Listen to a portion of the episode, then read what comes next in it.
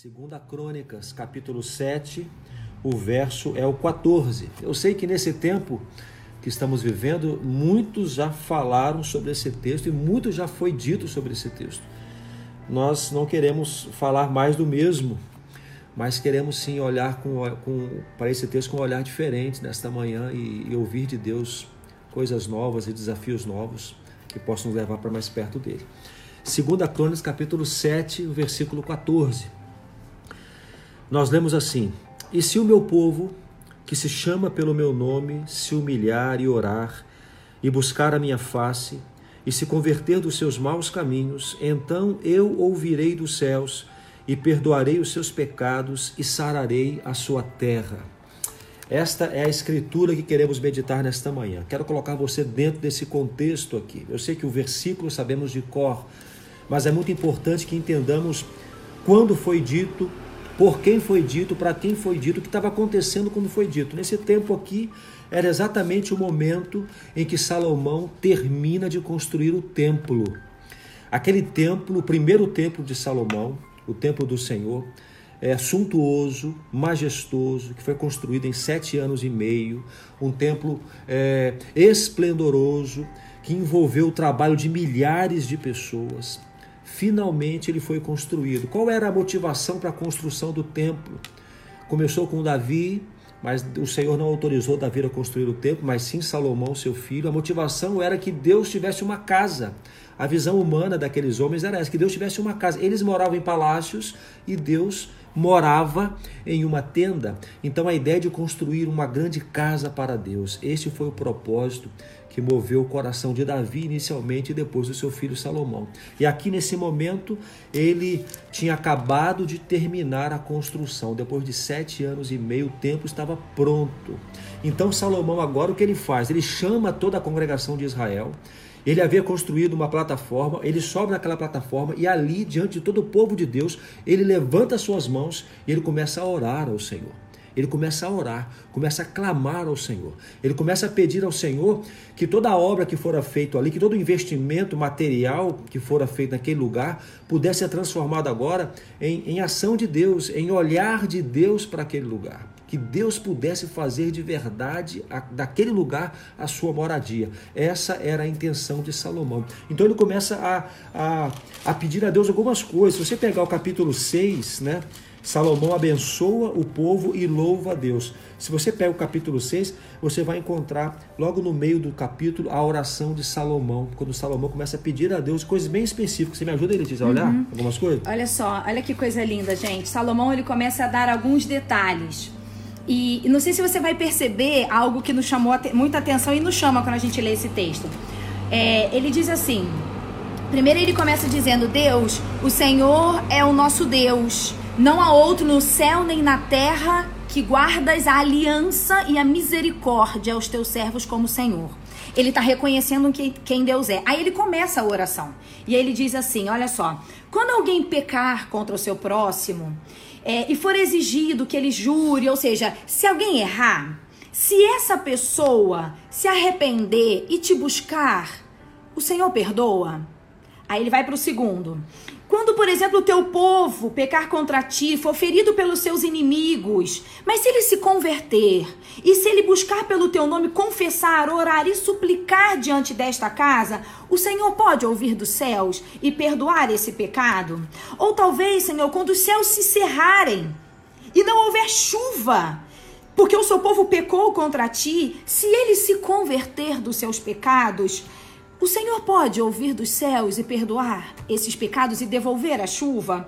Ou se, por exemplo, Deus houver fome na terra, quando houver é, talvez gafanhotos, larvas, quando os inimigos nos cercarem e toda a oração e súplica que um homem fizer ao Senhor o Senhor pode nos perdoar. Gente, olha que lindo. Ele está dizendo também quando o estrangeiro, que não é o teu povo, por, por acaso é, pedir ao Senhor misericórdia, o Senhor pode ouvir. Queridos, olha que lindo. Salomão, ele está dando várias situações em que porventura o povo possa pecar ou que porventura a gente possa errar. Ele está dizendo, Deus, se acontecer da gente envergonhar o teu nome, se acontecer da gente estiver perdendo uma batalha porque a gente pecou, se acontecer da gente cometer um erro contra o nosso próximo, se a gente se arrepender, se a gente se humilhar, se a gente se voltar para essa casa aqui que a gente acabou de construir, o Senhor poderia nos perdoar?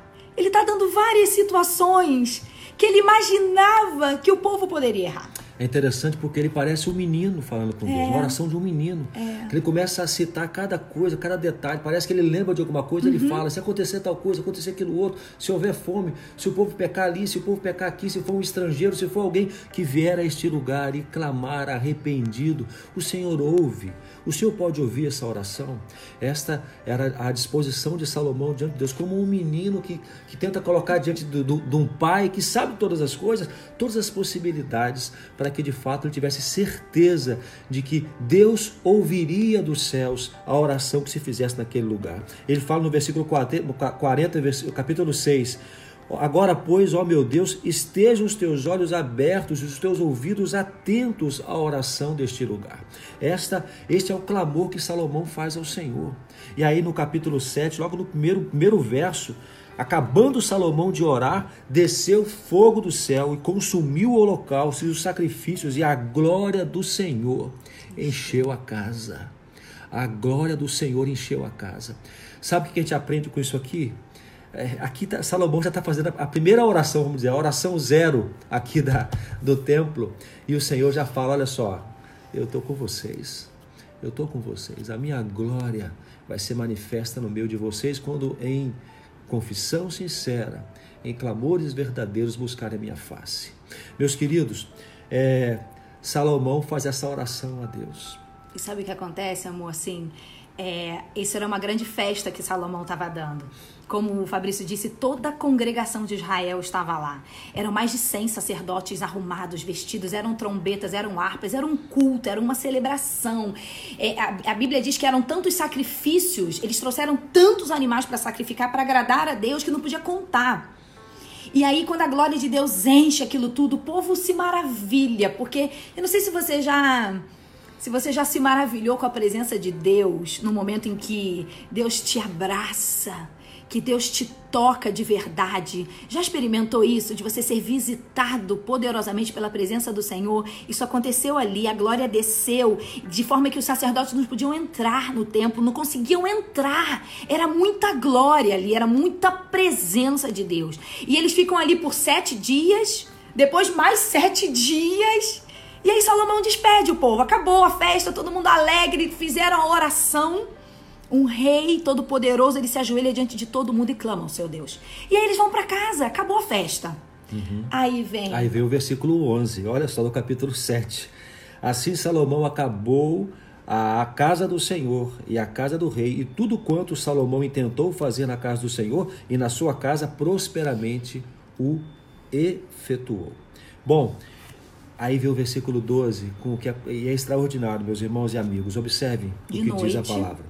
E o Senhor apareceu de noite a Salomão e disse-lhe: Ouvi a tua oração e escolhi para mim este lugar para a casa de sacrifício. Se eu fechar os céus e não houver chuva, ou se ordenar aos gafanhotos que consumam a terra, ou se enviar a peste entre o meu povo, e se o meu povo que se chama pelo meu nome se humilhar e orar, e buscar a minha face e se converter dos seus maus caminhos. Então eu ouvirei dos céus, perdoarei os seus pecados e sararei a sua terra. Meus queridos, este é Deus. Este é Deus.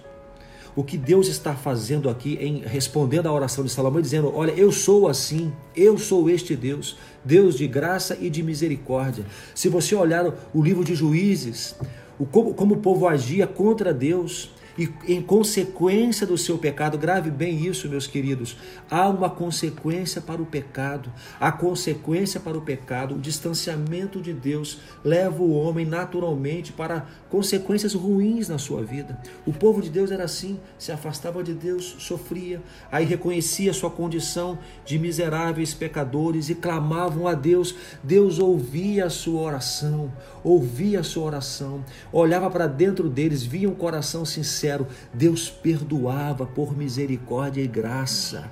Deus ouvia o clamor. Então, o que Deus está falando com Salomão aqui é exatamente isso. Eu sou isso, Salomão. Eu sou assim. Eu sou assim. E Deus não mudou, meus Amém. queridos. Deus não mudou. Lá no Novo Testamento, 1 João 1,9: Se confessarmos os nossos pecados, Ele é fiel e justo para nos perdoar os pecados e nos purificar de toda injustiça. Deus não mudou. Deus não mudou, Ele é o mesmo. Ele age com graça e misericórdia para todos aqueles que o buscam sinceramente, confessando o seu pecado e esperando nele o perdão. Você entende que Deus apareceu para Salomão depois dele orar desse jeito tão lindo, tão sincero? Você imagina você fazer um clamor a Deus com todo o seu coração e Deus aparecer para você? Talvez Deus não vai aparecer como ele apareceu para Salomão, mas Deus já apareceu muitas vezes para gente em oração. Deus já apareceu muitas vezes falando aos nossos corações sobre orações que nós fizemos a Deus, a Ele. E aqui Deus apareceu para Salomão. É como se Deus carimbasse, disse: Salomão, você orou, eu ouvi. Porque o versículo começa assim: ouvi a sua oração. Ah, gente, que coisa mais linda. Só que aí Deus, ele fala assim: ó, ele dá três situações. Deus fala com Salomão assim: ó, se eu fechar os céus de forma que não chova, a gente sabe que isso naquele tempo era sinal de fome completa. Se não chove, não tem alimento. Pra gente Até também, hoje, é. né? Até hoje.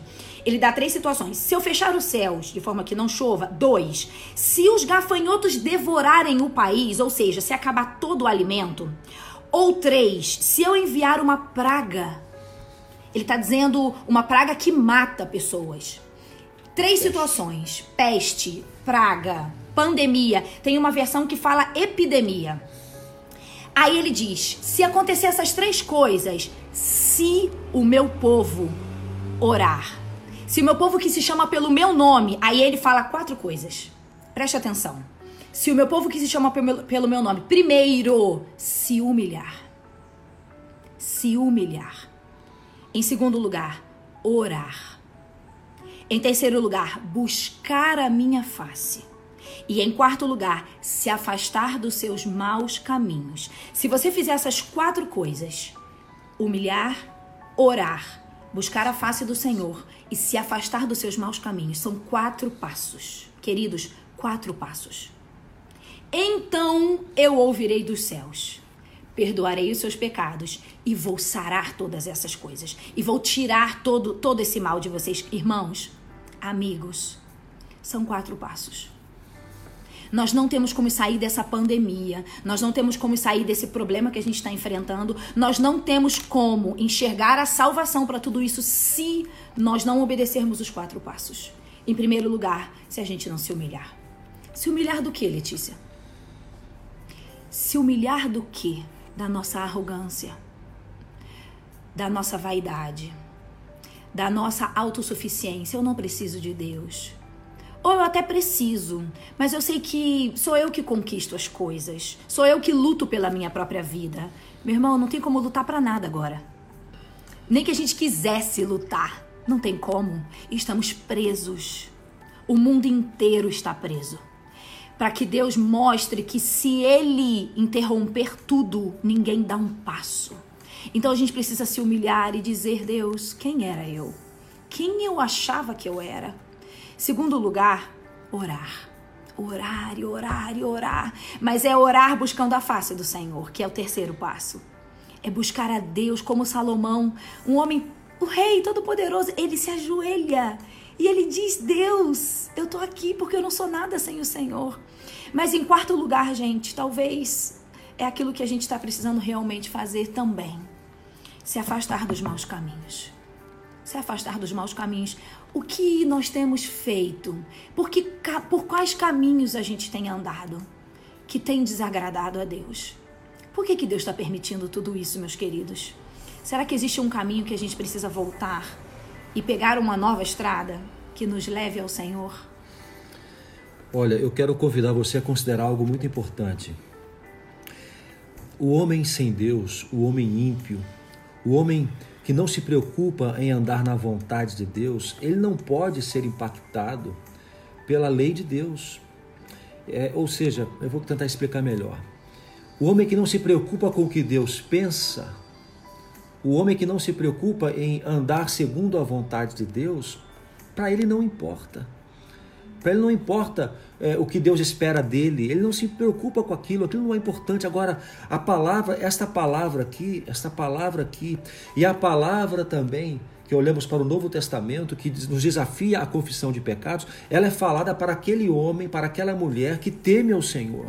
Ou seja, eu entendo, meus queridos, que há uma responsabilidade sobre a igreja neste momento.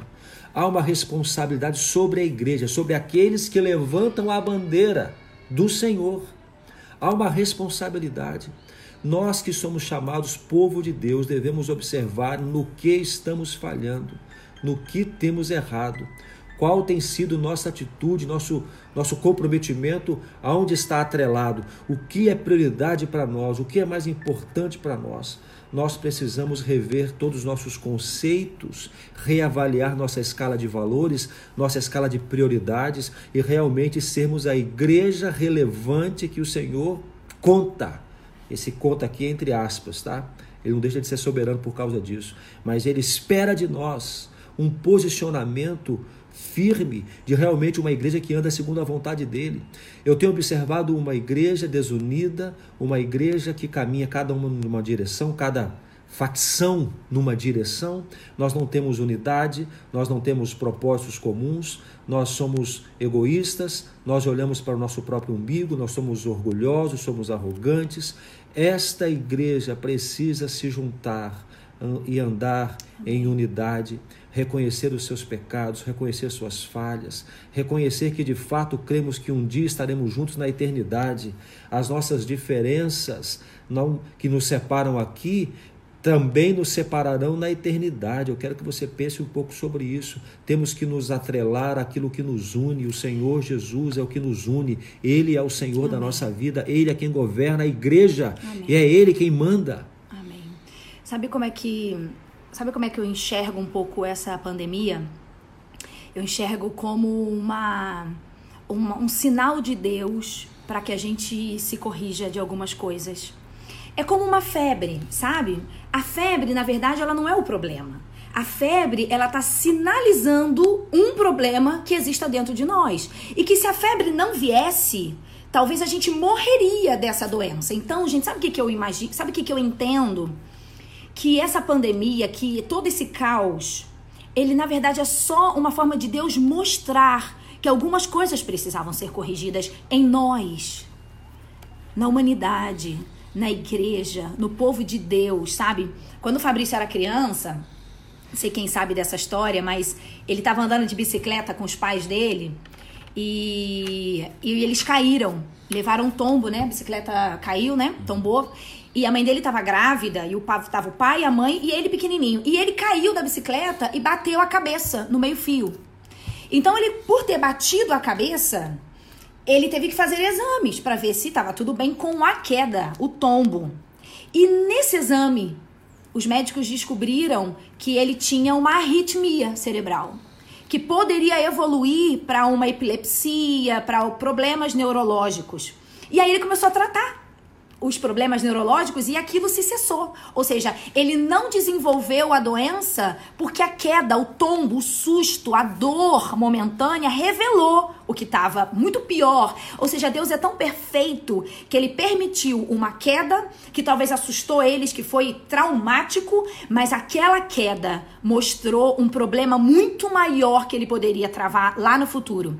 Gente, essa pandemia é o tombo é a pancada. Como pra... outros tombos também Isso. já tivemos. Então, na verdade, o que a gente está vivendo hoje é só febre. Deus só está falando assim, queridos, porque eu amo muito vocês, eu estou parando tudo para fazer cada um de vocês olharem para dentro e olharem para mim. E aí, os quatro passos: humilhação, que é quebrantamento. Segundo passo, oração, buscar a presença do Senhor. Terceiro passo. E o quarto passo, meus queridos, afastar dos maus caminhos. A gente sabe o que desagrada a Deus. A gente sabe quais são os nossos erros diante do Senhor. Alguns estão muito visíveis aos nossos olhos, né? Alguns a gente sabe que a gente faz que desagrada a Deus. Mas você sabe, gente, tem outros que às vezes a gente se engana e não quer ver. E eu posso dizer para vocês que existem alguns meses já que eu tenho feito uma mesma oração a Deus. Eu tenho dito, Deus, revela a mim o meu pecado, os meus pecados. Deus, mostra para mim aqueles pecados que eu não estou vendo ou eu não estou querendo ver em mim. E olha, gente, eu posso dizer para vocês que que Deus tem mostrado. Deus tem mostrado alguns comportamentos, alguns sentimentos, sabe? Até mesmo algumas pessoas que já passaram pela minha vida e que em algum momento eu as magoei e, e não me dei conta, ou me dei e deixei o tempo passar. E tenho procurado, nós temos feito isso, né, amor? Temos procurado ao longo de meses, não foi agora nessa pandemia, isso já tem meses. E às vezes o Senhor me mostra, filha, isso aí, ó, que você faz, não me agrada. Gente, olha só, que coisa importante isso. Quem é que vai, quem é que vai se humilhar e orar e buscar a face de Deus? Quem vai fazer isso? Responda. Quem vai fazer isso? É para quem? Esse desafio aqui é para quem? É para a igreja. É para a igreja. Quem tem que se humilhar e orar e buscar a face do Senhor somos arrependido somos nós. Ou seja, a Letícia está falando coisas particulares nossas. Começa comigo. Começa comigo. É um trabalho meu. Não adianta falar, vamos clamar a Deus, vamos lá, Brasil, vamos clamar a Deus. Não é a igreja que tem que clamar a Deus. É aquele que é chamado povo de Deus. Esse que tem autoridade para, em nome de Jesus, clamar ao Senhor. Não adianta a ilusão de que, a, que, que o povo sem Deus vai clamar a Deus. Não é a igreja, é a hora da igreja se levantar para reconhecer que está falhando, observar aonde está falhando, pedir a Deus discernimento, corrigir as suas falhas, se ajustar diante de Deus. Eu vi alguém colocou aqui, ter uma postura de um verdadeiro cristão. Começa comigo repercute no meu próximo, alcança a minha comunidade e alcança o meu Brasil e por que não dizer o mundo, quando a igreja se posicionar com o caráter íntegro, com a postura de verdadeiros servos de Deus, aí, meu irmão, aí tudo vai acontecer. É a hora da gente se examinar diante de Deus. Porque esse autoexame não é só humano, tá? Tem que ser o Espírito Santo falando com a gente. Mas você tem que ter a coragem de parar tudo e dizer, Deus, Fala mostra, é. Revela, revela. Revela o meu tá. pecado. Aonde eu estava te desagradando antes de tudo isso começar. É, onde eu estava falhando como teu servo, como teu filho. E Deus vai mostrar. Olha, gente, Deus mostra. E quando Deus mostra, o primeiro sentimento é de vergonha, é de incômodo, mas depois, quando a gente diz, então Jesus me perdoa. Afasta de mim esse comportamento, me ajude a lutar contra isso, a minha infidelidade, a minha frieza espiritual, a, a, minha forma de tratar as pessoas que estão ao meu redor, a minha arrogância. Sabe, gente, o Senhor vai começar a mostrar. E o povo de Deus vai ser transformado. E essa igreja que vai voltar a se reunir daqui a pouco vai ser uma igreja nova. Uma igreja transformada, queridos o versículo 15, que é lindo quando ele fala assim: meu povo se humilhar, orar, tá, tá, tá. Aí ele termina dizendo: estão abertos os meus olhos e atentos os meus ouvidos para toda oração que se fizer neste lugar. Irmãos, os ouvidos do Senhor estão abertos. Deus não está, como Fabrício disse, o caráter de Deus é a misericórdia. Mas a misericórdia é para aquele que se quebranta. A misericórdia é para aquele que reconhece que falhou. Hoje é dia da gente ir para o médico e pedir um check-up, fazer todos os exames. E o médico vai sentar diante de nós e vai falar: Olha, filha, aqui, ó, tá com um problema aqui, um problema aqui, mas eu vou tratar. Eu vou te dar o remédio. Esse é o nosso Deus. Será que agora nós podemos fazer Orar. isso? Podemos. É, eu queria falar mais uma coisa só. Sabe qual é o nosso grande inimigo? Eu falo de todos nós, falo a partir de mim também, tá? É, é, importante dizer que nós não estamos acima dessas coisas, nós estamos, na verdade, junto com vocês, meditando e aprendendo com Deus sobre todas essas coisas. O nosso grande inimigo somos nós mesmos. Nós somos nossos grandes inimigos. Nós temos feito vistas grossas para os nossos pecados de rotina, pecados que são feitos com tanta frequência que já cauterizaram dentro de nós. Nós não sentimos mais. Nós precisamos orar a Deus, falar: Senhor, revela o meu pecado escondido e aquele que eu não quero ver, aquele que eu insisto em não ver. Não terás outros deuses diante de mim. Não foi a ordem do Senhor? Não terás outros deuses. Eu tenho observado que eu muitas vezes tenho me colocado como um Deus à frente do Senhor. Então, antes de olhar para Deus, olha para mim, para o que eu penso. Não, mas isso é o que eu penso, eu sou assim, eu não mudo, eu sou desse jeito desde que eu nasci. Olha, se você nasceu errado, tem que ser consertado no Senhor. Não é porque você nasceu de um jeito que vai morrer desse jeito. Então nós precisamos aprender a nos submeter completamente à vontade de Deus e enxergar aquilo que está errado em nós. Então começa com você, uhum. com você. Peça ao Senhor, Senhor, revela o que está errado em Amém. mim. Se há mágoa no seu coração, se há perdão que você não liberou, se há perdão que você precisa pedir, os seus negócios, como estão os seus negócios? Há corrupção nos seus negócios? Deus não vai abençoar, Deus não vai sarar a tua empresa. Se há corrupção nos seus negócios, se há jeitinho, se há jeitinho brasileiro naquilo que você faz, Deus não vai abençoar a tua família. Há pecado escondido na tua família? Há pecado, há infidelidade de alguma forma, é preciso que haja confissão. É preciso que haja confissão de pecados entre aqueles que convivem juntos. Não podemos conviver juntos, magoados uns com os outros. O que está errado? O que você faz? O que está errado no que você é? Fala com o Senhor, Senhor, revele a mim, revele a mim. Eu quero, quero me quebrantar diante do Senhor. Agora veja bem, talvez alguns possam estar pensando, e me veio à mente isso agora. Nós não queremos fazer uma barganha com Deus. Tá bom, Senhor, vamos aqui confessar nossos pecados, tá bom? Olha para nós aqui, vamos começar agora aqui, tá? E aí o Senhor, por favor, acaba com o coronavírus. Eu não estou falando disso. Não estou falando disso. Eu estou falando de estar bem. De estar bem.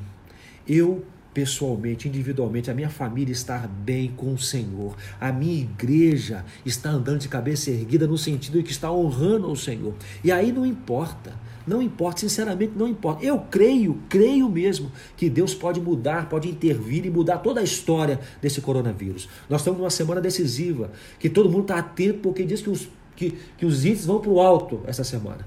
Olha, eu creio que Deus vai lá e Espera aqui, isso aqui eu não quero mais, isso aqui acabou, isso aqui chega. Eu creio nisso. Amém. Mas se eu estou bem comigo mesmo, com a minha família, na minha comunidade, a minha igreja, honrando ao Senhor, olha, a gente enfrenta qualquer situação. A gente enfrenta qualquer problema. Nós enfrentamos porque confiamos que estamos guardados no Amém. Senhor. O meu maior medo, amor, sabe qual é? É passar pelas dores sem aprender as lições. É, é. Eu Aí a casca que... fica mais dura. É. A casca fica mais é, dura. É, assim, sabe, gente, é passar por tudo isso e permanecer o mesmo. É, eu acho que esse é o meu maior pavor. E tem sido a nossa oração aqui em Casa Deus, não deixe a gente ser os mesmos depois de tudo isso. Que essa seja a sua oração. Que haja realmente essa humilhação, arrependimento, sabe? Deus não rejeita um coração quebrantado. Amém. Deus não rejeita, mas quando a gente encobre as nossas transgressões, a gente não prospera. Sabe, gente? Não há prosperidade quando a gente está vivendo ainda com pecados que a gente não confessou, é, que a gente não se afastou deles. Então, busque ao Senhor. Eu acho que a gente pode fazer algo diferente. A gente conversou sobre isso agora há pouco. Deixa eu falar mais uma coisa, só para a gente fechar eu estou fazendo leitura bíblica assim, estou lendo quatro partes da Bíblia ao mesmo tempo. É, bom, uma loucura. Mas aí Deus tem falado comigo em todos os textos. E hoje eu li ah, o livro de Hebreus, capítulo 8, versículo 10, quando a gente é lembrado do que Deus fez nessa era, na era da graça. O Senhor colocou a sua lei dentro de nós o Senhor colocou a sua lei dentro. No Antigo Testamento, na Antiga Aliança, a lei estava lá. Eles tinham que olhar para a lei. Ah, então não é fazer isso, não é fazer aquilo, não é fazer aquilo outro. Ok. Agora a lei de Deus está dentro de nós. Amém. Dentro de nós. O Senhor plantou dentro da sua lei. Nós sabemos a vontade do Senhor. Então somos indesculpáveis. Indesculpáveis. Olhemos para essa lei que está plantada dentro de nós e obedeçamos. Amém. Como povo de Deus, façamos a nossa parte para que Deus possa vir ao nosso socorro. Você pode fechar os seus olhos? Se você está em algum lugar que você pode.